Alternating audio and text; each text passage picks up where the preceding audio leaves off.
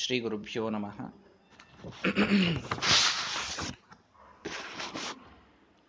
ನಿನ್ನೆಯ ದಿನ ಒಂದು ಮಹತ್ವದ ವಿಷಯದ ಪ್ರಸ್ತಾಪವನ್ನು ಶ್ರೀಮದಾಚಾರ್ಯರು ಮಾಡಿದ್ದಾರೆ. ಅದಕ್ಕೊಂದು ನಿರ್ಣಯವನ್ನು ನೀಡಬೇಕಾಗಿದೆ. ಮಹತ್ವದ ನಿರ್ಣಯವನ್ನು ಇವತ್ತು ನೋಡೋಣ.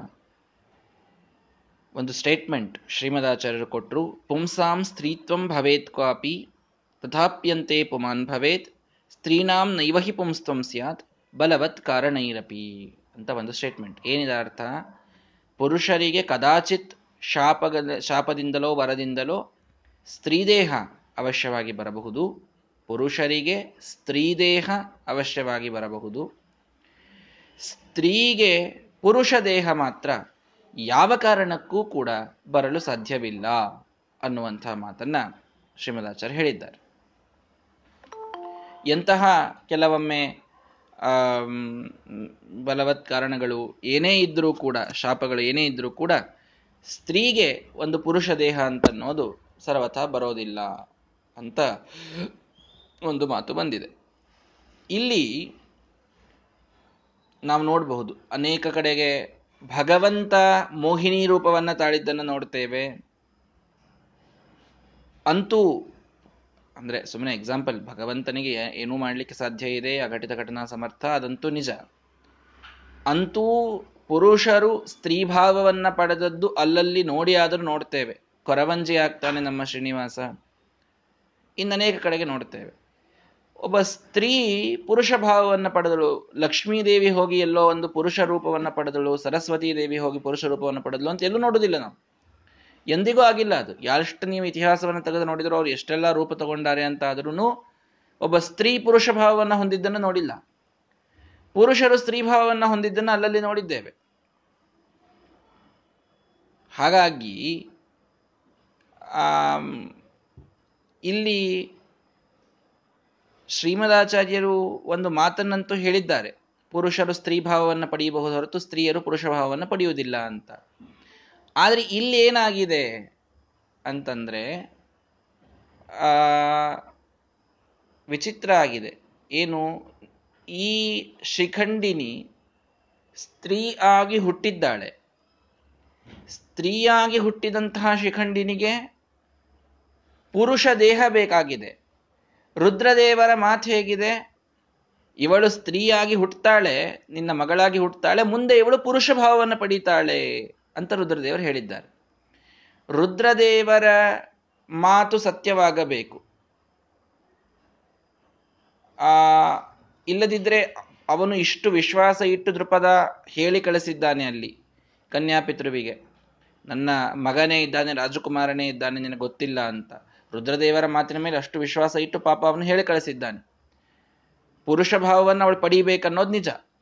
ಆದರೆ ಒಬ್ಬ ಸ್ತ್ರೀ ಪುರುಷ ಭಾವವನ್ನು ಪಡೆಯೋದೇ ಇಲ್ಲ ಅಂತ ಶ್ರೀಮದಾಚಾರ್ಯ ಸ್ಟೇಟ್ಮೆಂಟ್ ಕೊಟ್ಟಿದ್ದಾರೆ. ಎರಡನ್ನು ಕೂಡಿಸೋದು ಹೇಗೆ ಅಂತ. ಅತ ಶಿವವರೇಪ್ಯೇಷಾ ಜಜ್ಞೆ ಯೋಷೈವನನ್ಯಥ.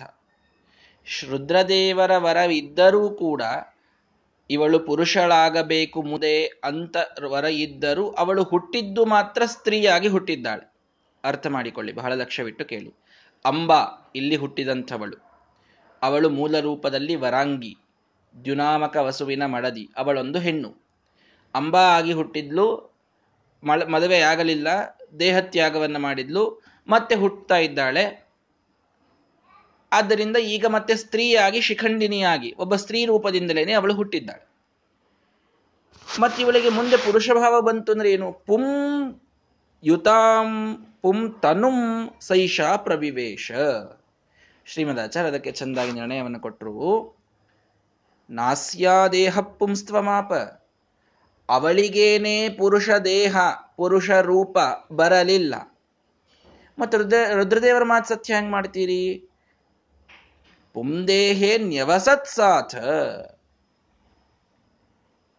ಒಂದು ಪುರುಷ ದೇಹ ಇತ್ತು, ಆ ಪುರುಷ ದೇಹದಲ್ಲಿ ಇವಳು ವಾಸ ಮಾಡಿದಳು. ಮತ್ತು ಆ ಪುರುಷ ದೇಹದೊಳಗೆ ಇವಳು ವಾಸ ಮಾಡಿದರೆ ಇವಳದೇ ದೇಹ ಅಂತಾಯ್ತಲ್ಲ, ಅದು ಇವಳೇ ಪುರುಷ ದೇಹ ಬಂದಂತಾಯ್ತಲ್ಲ. ಅಲ್ಲ, ಗಂಧರ್ವೇಣ ತ್ವಧಿಷ್ಠಿತಂ. ಇದನ್ನು ಶ್ರೀಮದಾಚಾರ್ಯ ನಿರ್ಣಯವಾಗಿ ಕೊಡ್ತಾ ಇದ್ದಾರೆ. ಇವಳು ಹೋಗಿ ತುಂಬುರು ಗಂಧರ್ವನಿಗೆ ಕೇಳಿದ್ದಾಳೆ, ನನಗೊಂದು ದಿನ ನಿನ್ನ ದೇಹ ಕೊಡ್ತೀಯಾ, ನನಗೆ ಪುರುಷ ದೇಹ ಬೇಕಾಗಿದೆ. ಆಯಿತು, ನಿನ್ನ ದೇಹವನ್ನು ನನಗೆ ಕೊಡು, ನನ್ನ ದೇಹವನ್ನು ನಿನಗೆ ಕೊಡ್ತೇನೆ ಅಂತ ಹೇಳಿದ್ದಾನವನು.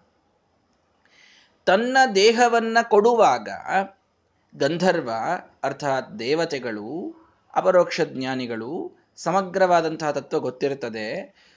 ತನ್ನ ನಿಜವಾದ ಪುರುಷ ದೇಹವನ್ನು ಅವಳು ಪಡೆಯಲು ಸಾಧ್ಯವಿಲ್ಲ ಅನ್ನೋದು ಅವನಿಗೆ ಗೊತ್ತಿದೆ. ಕೊಡುವಾಗಲೇನೆ ತನ್ನದೇ ಇನ್ನೊಂದು ದೇಹವನ್ನು, ಅಂದರೆ ಅವನು ಗಂಧರ್ವ ಆದ್ದರಿಂದ ಅವನು ಸಾಂಶ ದೇವತೆ, ಅವನು ಅರ್ಥ ಮಾಡಿಕೊಳ್ಳಿ. ಸಾಂಶ ದೇವತೆಗಳು ಅಂತಂದರೆ ಏಕಕಾಲಕ್ಕೆ ಎರಡು ಕಡೆಗೆ ಇರ್ಲಿಕ್ಕೆ ಬರ್ತದೆ ಅವರಿಗೆ, ಎರಡು ಕಡೆ ಯಾಕೆ ಸಾಕಷ್ಟು ಕಡೆ ಇರಬಹುದು ಅವರು. ಇದೇ ಮಹಾಭಾರತದಲ್ಲಿ ಯಮ ವಿದುರನಾಗೂ ಹುಟ್ಟಿದ್ದಾನೆ, ಯುಧಿಷ್ಠಿರನಾಗೂ ಹುಟ್ಟಿದ್ದಾನೆ, ಜಾಂಬವಂತನಾಗಿಯೂ ಮಧ್ಯದೊಳಗೆ ಪ್ರವೇಶ ಮಾಡುತ್ತಾನೆ. ಮೂರು ರೂಪದಿಂದ ಯಮ ಇದ್ದದ್ದನ್ನು ನೋಡ್ತೀವಿ. ಬೃಹಸ್ಪತ್ಯಾಚಾರ್ಯರೇ ದ್ರೋಣರಾಗಿಯೂ ಹುಟ್ಟಿದ್ದಾರೆ, ಉದ್ಧವನಾಗಿಯೂ ಹುಟ್ಟಿದ್ದಾರೆ. ಈಗ ಇದನ್ನು ನೋಡ್ತೀವಿ, ಸಾಂಶ ದೇವತೆಗಳು.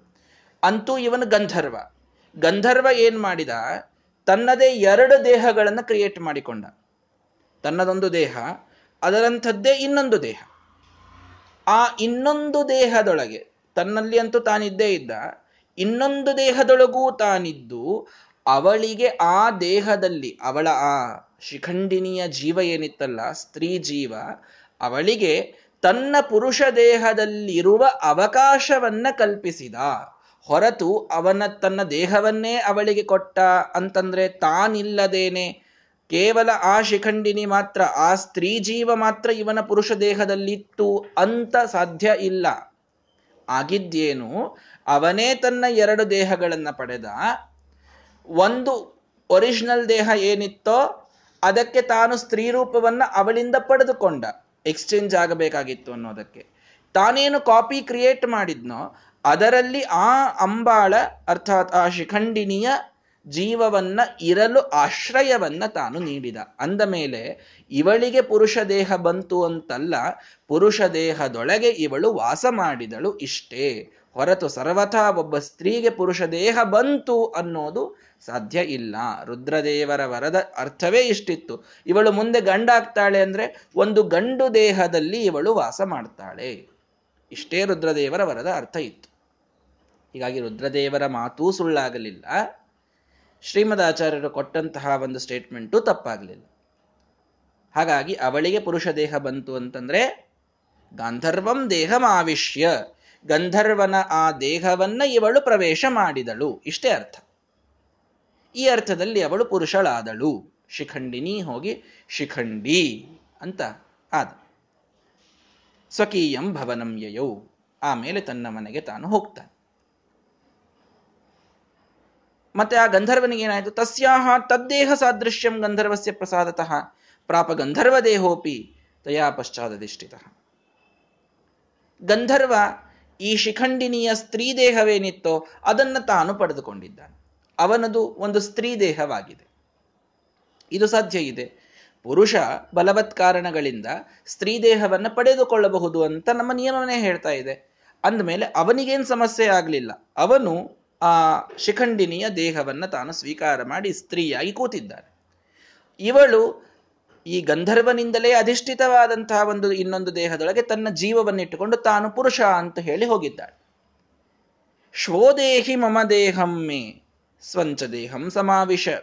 ಒಂದು ಕಂಡೀಷನ್ ಹಾಕಿದ ಗಂಧರ್ವ, ಪುರುಷ ದೇಹ ಬೇಕು ಅಂತ ಹೇಳಿದ್ದೀಯಾ ಶಿಖಂಡಿನಿ, ನಿನಗೆ ದೇಹವನ್ನು ಕೊಟ್ಟಿದ್ದೇನೆ, ನೀನು ನನಗೆ ಈ ದೇಹವನ್ನು ನಾಳೆ ಮರಳಿ ಕೊಡಬೇಕು ಅಂತ ಹೇಳಿದ್ದಾನವನು. ಒಂದು ದಿನ ಮಾತ್ರ ವ್ಯಾಲಿಡಿಟಿ. ನನ್ನ ದೇಹವನ್ನು ನಾನು ಸುಮ್ಮನೆ ಸ್ತ್ರೀಯಾಗಿ ಎಷ್ಟು ದಿವಸ ಅಂತ ಕೂಡಲಿ, ನನಗೆ ಈ ಸ್ತ್ರೀ ದೇಹದಲ್ಲಿ ಬಹಳ ದಿನ ಇರಲಿಕ್ಕಾಗೋದಿಲ್ಲ. ನನ್ನ ದೇಹ ಪುರುಷ ದೇಹವನ್ನು ನಿನಗೆ ಕೊಟ್ಟಿದ್ದೇನೆ ಒಂದು ದಿನ, ನಾಳೆ ನೀನು ನನಗೆ ನನ್ನ ದೇಹವನ್ನು ಮರಳಿ ಕೊಡಬೇಕು ಅಂತ. ಎಂಥ ಅದ್ಭುತವಾದಂತಹ ಘಟನೆಗಳೆಲ್ಲ ನಡೆದಿವೆ ನಮ್ಮ ಮಹಾಭಾರತದಲ್ಲಿ ಅನ್ನೋದನ್ನು ಅರ್ಥ ಮಾಡಿಕೊಳ್ಳಿ. ಆ ದೇಹ ಅದು ಸಂಪೂರ್ಣ ಪುರುಷ ದೇಹ. ಅದು ಒಬ್ಬ ಸ್ತ್ರೀಗೆ ಪುರುಷ ದೇಹವೇ ಬಂದಿದೆ, ಪುರುಷ ದೇಹವೇ ಬಂದಿದೆ. ಒಬ್ಬ ಪುರುಷನಿಗೆ ಸ್ತ್ರೀ ದೇಹ ಪರಿಪೂರ್ಣವಾಗಿ ಬಂದಿದೆ. ಇದಿಷ್ಟೆಲ್ಲ ನಮ್ಮ ಮಹಾಭಾರತದಲ್ಲಿ ನಡೆದಿವೆ, ವಿಚಿತ್ರ ವಿಚಿತ್ರ ಘಟನೆಗಳು ನಡೆದಿವೆ. ಎಲ್ಲವೂ ಇವರು ದೇವತೆಗಳು ಸರ್ವಶಕ್ತರು ಅನ್ನುವುದನ್ನು ತೋರಿಸ್ಲಿಕ್ಕೆ ಇದ್ದಂತಹ ಘಟನೆಗಳಿವು. ಸರಿ, ನಾಳೆ ನನ್ನ ದೇಹವನ್ನು ಕೊಡಬೇಕು ಅಂತ ಕನ್ಯಾ ದೇಹವನ್ನು ತಾನು ಸ್ವೀಕಾರ ಮಾಡಿಕೊಂಡಿದ್ದ. ಅಷ್ಟೊತ್ತಿಗೆ ಅಲ್ರಿ, ಮತ್ತೆ ಶಿಖಂಡಿನಿ ಒಂದೇ ದಿನಕ್ಕಾಗಿ ದೇಹ ತಗೊಂಡು ಬಂದಿದ್ಲು ಅಂತಾದರೆ ಮುಂದೆ ಮಹಾರಥನಾಗಿ ಯುದ್ಧದೊಳಗೆ ಬಂದು ಭೀಷ್ಮಾಚಾರ್ಯರ ಮುಂದೆ ನಿಂತು ಕೊಲೆ ಮಾಡುವಷ್ಟರ ಮಟ್ಟಿಗೆಲ್ಲ ಬಂದಾಳಲ್ರಿ ಅವಳು. ಅಲ್ಲಿವರೆಗೂ ಅವಳು ಪುರುಷ ದೇಹನೇ ಇದೆ. ಪುರುಷ ದೇಹ ಇತ್ತು ಅಂತೇನೆ ಅವಳಿಗೆ ಅವಕಾಶ ಇತ್ತು ಯುದ್ಧ ಆಡಲಿಕ್ಕೆ. ಇಲ್ಲದಿದ್ದರೆ ಅವಳು ಯುದ್ಧ ಆಡಲಿಕ್ಕೆ ಬರ್ತಿರ್ಲಿಲ್ಲ. ಅಂದಮೇಲೆ ಅವಳಿಗೆ ಪುರುಷ ದೇಹ ಎಲ್ಲಿವರೆಗಿದೆ? ಭೀಷ್ಮಾಚಾರ್ಯ ಮುಂದೆ ಬಂದು ನಿಂತು ಅವರ ಸಂಹಾರ ಆಗಲಿಕ್ಕೆ ಕಾರಣಗಳಾಗೋ ತನಕಲು ಅವಳಿಗೆ ಪುರುಷ ದೇಹ ಇದೆ. ಈಗ ಮತ್ತಿಲ್ಲಿ ಒಂದೇ ದಿನ ಅಂತ ಹೇಳಿದ್ದಾರಲ್ಲ, ಏನಿದು? ಅಲ್ಲೊಂದು ಘಟನೆ ನಡೀತದೆ, ಅದು ಮಹತ್ವದ್ದು, ಕೇಳಿಕೊಳ್ಳಿ. ತಸ್ಮಿನ್ ಧನದಸ್ತತ್ರ ಚಾಗಮತ. ಗಂಧರ್ವ ಸ್ತ್ರೀ ದೇಹವನ್ನು ತೆಗೆದುಕೊಂಡು ಸುಮ್ಮನೆ ಒಂದು ಗುಹೆಯೊಳಗೆ ಹೋಗಿ ಯಾರಿಗೂ ಕಾಣಲಾರ್ದಂಗೆ ಕೂತಿದ್ದಾನೆ, ತುಂಬೂರು ಅನ್ನುವ ಗಂಧರ್ವ. ಅದೇ ಸಮಯದಲ್ಲಿ ಕುಬೇರ ಬಂದ. ಅಲ್ಲಿ ಇವೆಲ್ಲ ದೇವತೆಗಳು ಬರೋದು ಇವೆಲ್ಲ ಏನಿದೆ ಅಲ್ಲ, ಇದು ಭಗವಂತನ ಇಚ್ಛೆಯ ಪ್ರಕಾರ ಆಗ್ತಾ ಇರ್ತದೆ, ಅವರಿಗೆ ಆಜ್ಞೆ ಆದಂತೆ ಮಾಡ್ತಾ ಇರ್ತಾರೆ ಅವರು. ಕುಬೇರ ಅಲ್ಲಿಗೆ ಬಂದ. ಅಪ್ರತ್ಯುತ್ಥಾಯಿನಂ ತಂತುಲೀಯಮಾನಂ ವಿಲಜ್ಜಯ. ಇವನಿಗೆ ಆ ಕನ್ಯಾ ದೇಹದೊಳಗಿದ್ನೆಲ್ಲ ವಿಚಿತ್ರ ಒಂದು ರೀತಿಯಲ್ಲಿ ನಾಚಿಗೆ ಆಗ್ತಾ ಇತ್ತು. ಅವನಿಗೆ ಎಂದೂ ಸ್ತ್ರೀಯಾಗಿ ಗೊತ್ತೇ ಇಲ್ಲ, ಪಾಪ ಗಂಧರ್ವ, ಅವನು ಒಬ್ಬ ಪುರುಷ.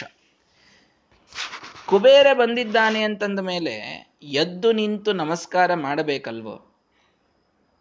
ಅದೇನೋ ವಿಚಿತ್ರವಾದಂತಹ ವೇಷ ಹಾಕ್ಕೊಂಡಿದ್ದೇನೆ, ಒಂದು ಸ್ತ್ರೀಯ ವೇಷ, ಎಲ್ಲಿ ಅವನಿಗೆ ನಮಸ್ಕಾರ ಮಾಡೋದು? ಅವನೇನಾದರೂ ಮತ್ತೆ ಚೇಷ್ಟೆ ಮಾಡಿದರೆ ಹೇಗೆ ಅಂತ ಕುಬೇರನಿಗೆ ಎದ್ದು ನಮಸ್ಕಾರವನ್ನ ಮಾಡುವುದಿಲ್ಲ ತುಂಬೂರು ಗಂಧರ್ವ.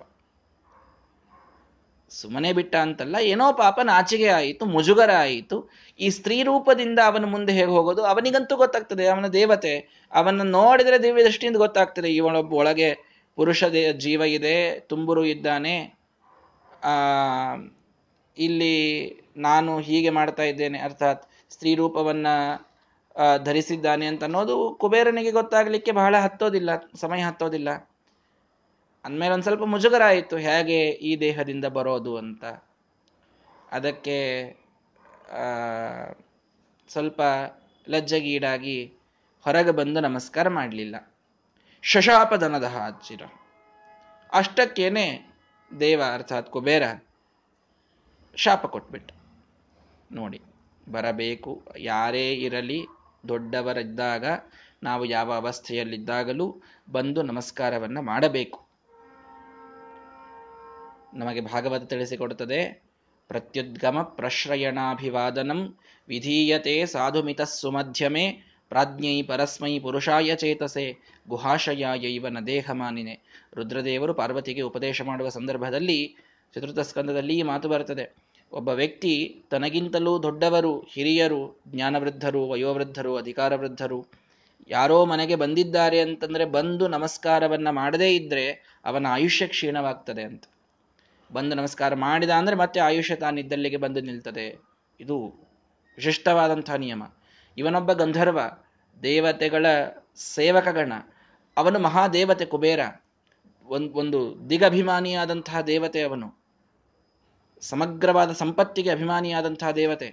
ಅವನು ಬಂದಾಗ ನಮಸ್ಕಾರ ಮಾಡಬೇಕಾಗಿತ್ತು, ಮಾಡಲಿಲ್ಲ, ಅದಕ್ಕಾಗಿ ಶಾಪಗ್ರಸ್ತನಾದ. ಏನು ಶಾಪ ಕೊಟ್ಬಿಟ್ಟ ಕುಬೇರ? ಚಿರಮಿಥಂ ಭವೇತಿತಂ. ಬಹಳ ಸರಳ ಹೇಳಿಬಿಟ್ಟ. ಯಾವ ದೇಹದಿಂದ ಲಜ್ಜೆಗೀಡಾಗಿ ನೀನು ಬಂದು ನನಗೆ ನಮಸ್ಕಾರ ಮಾಡಲಿಲ್ವೋ ಆ ದೇಹವೇ ನಿನಗೆ ಪರ್ಮನೆಂಟ್ ಆಗಿಬಿಡ್ಲಿ ಅಂತ ಶಾಪ ಕೊಟ್ಬಿಟ್ಟು. ಸ್ತ್ರೀ ದೇಹ ಬಂದಿದೆ, ಹೇಗೆ ಮುಂದೆ ಬರೋದು ಅಂತ ಇವನ ಲಜ್ಜೆಗೀಡಾದರೆ ಅದೇ ದೇಹವೇ ನಿನಗೆ ಪರ್ಮನೆಂಟ್ ಆಗಲಿ ಅಂತ ಶಾಪ ಕೊಟ್ಟ. ಆಗ ಬಂದು ಕ್ಷಮಾ ಕೇಳಿಕೊಂಡು, ಸ್ವಾಮಿ ಹೀಗೆ ಮಾಡಬೇಡ್ರಿ, ತಪ್ಪಾಯಿತು, ನಾನು ಬರಬೇಕಾಗಿತ್ತು ಅಂತೆಲ್ಲ ತಪ್ಪೊಪ್ಪಿಗೆಯಾದ ಮೇಲೆ ಮತ್ತೆ ಸಮಾಧಾನದಿಂದ ಇದೆಲ್ಲ ಮೊದಲಿಗೆ ಹೀಗಾಗಬೇಕು ಅಂತ ಇರ್ತದೆ ಕುಬೇರನಿಗೆ, ಅದೇ ರೀತಿಯಲ್ಲಿ ಆಗ್ತದೆ. ಸಮಾಧಾನವಾಗಿ ಮತ್ತೆ ವರವನ್ನು ಕೊಟ್ಟ. ಯದಾ ಯುದ್ಧೇ ಮೃತಿಂ ಯಾತಿ ಸಾ ಕನ್ಯಾ ಪುಂತನುಸ್ಥಿತ ತದಾ ಪುಂಸ್ತ್ವಂ ಪುನರ್ಯಾಸಿ ಚಪಲತ್ವಾದಿತೀರಿತ. ತಪ್ಪು ಮಾಡಿದೆಯಲ್ಲ, ಆದ್ದರಿಂದ ಈಗ ನಾನು ಶಾಪ ಕೊಟ್ಟಿದ್ದು ಸುಳ್ಳಂತೂ ಆಗೋದಿಲ್ಲ, ನಿನಗೆ ಈ ದೇಹವೇ ಪರ್ಮನೆಂಟ್ ಆಗ್ತದೆ. ಅಲ್ಲ, ಮತ್ತೆ ನನ್ನ ಗಂಧರ್ವ ದೇಹ ಅದು ಎಲ್ಲಿದೆ ಈಗ? ಅವಳೊಬ್ಳು ತಗೊಂಡು ಹೋಗಿದ್ದಾಳೆ ಕನ್ಯೆ, ಶಿಖಂಡಿನಿ, ಹೌದಾ? ಅವಳು ಯಾವಾಗ ಈ ದೇಹದಿಂದ ಮುಕ್ತಳಾಗ್ತಾಳೋ, ಈ ಜನ್ಮ ಯಾವಾಗ ಅವಳದು ಮುಗೀತದೋ, ಅವಳು ಯುದ್ಧದಲ್ಲಿ ಪಾರ್ಟಿಸಿಪೇಟ್ ಮಾಡ್ತಾಳೆ. ನೋಡ್ರಿ, ಕುಬೇರ ಮುಂದಿನದೆಲ್ಲ ಹೇಳ್ತಾನೆ. ಯದಾ ಯುದ್ಧೆ, ಮುಂದೊಂದು ದೊಡ್ಡ ಕುರುಕ್ಷೇತ್ರ ಯುದ್ಧವಾಗೋದಿದೆ, ಆ ಯುದ್ಧದಲ್ಲಿ ಇವಳದೊಂದು ದೊಡ್ಡ ಕೆಲಸವಾಗೋದಿದೆ. ಭೀಷ್ಮಾಚಾರ್ಯರನ್ನ ಧರೆಗುರುಳಿಸುವ ಕೆಲಸವನ್ನ ಇವಳು ಮಾಡುವವಳಿದ್ದಾಳೆ, ಅವರ ಮೃತ್ಯುವಿಗೆ ಇವಳು ಕಾರಣರಾಗುವವಳಿದ್ದಾಳೆ. ಅದಾಯಿತು ಅಂತಂದ್ರೆ ಮುಂದೆ ಯುದ್ಧದಲ್ಲಿ ಇವಳು ಸಾಯ್ತಾಳೆ. ಇವಳು ಸತ್ತಾಗ ಏನಾಗ್ತದೆ ಅಂತಂದ್ರೆ ಅವಳ ಜೀವ ಮಾತ್ರ ಅದು ಸದ್ಗತಿಯನ್ನು ಪಡೀತದೆ. ಅವಳು ದ್ಯುನಾಮಕ ವಸುವಿನ ಮಡದಿ ವರಾಂಗಿ ಮೂಲ ರೂಪದಲ್ಲಿ ಹೋಗಿ ಸೇರ್ತದೆ.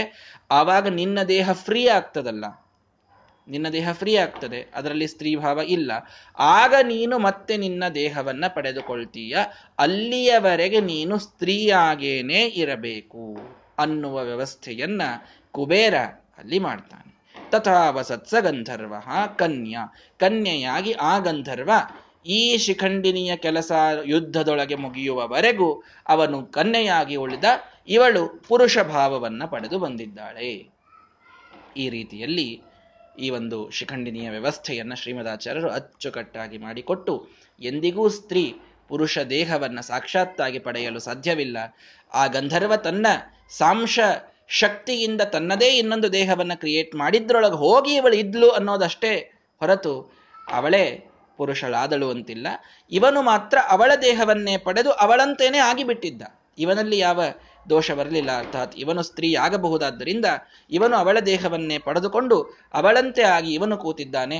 ಅವಳು ಗಂಧರ್ವ ದೇಹದಲ್ಲಿ ವಾಸ ಮಾಡಿ ಅವಳು ಆ ಕಡೆಗೆ ಯುದ್ಧಕ್ಕೆ ಅಂದರೆ ಮುಂದಿನ ಎಲ್ಲ ಆಗುಹೋಗುಗಳಲ್ಲಿ ಅವಳು ಪುರುಷ ದೇಹವನ್ನು ಪಡೆದುಕೊಂಡು ಇದ್ದಾಳೆ.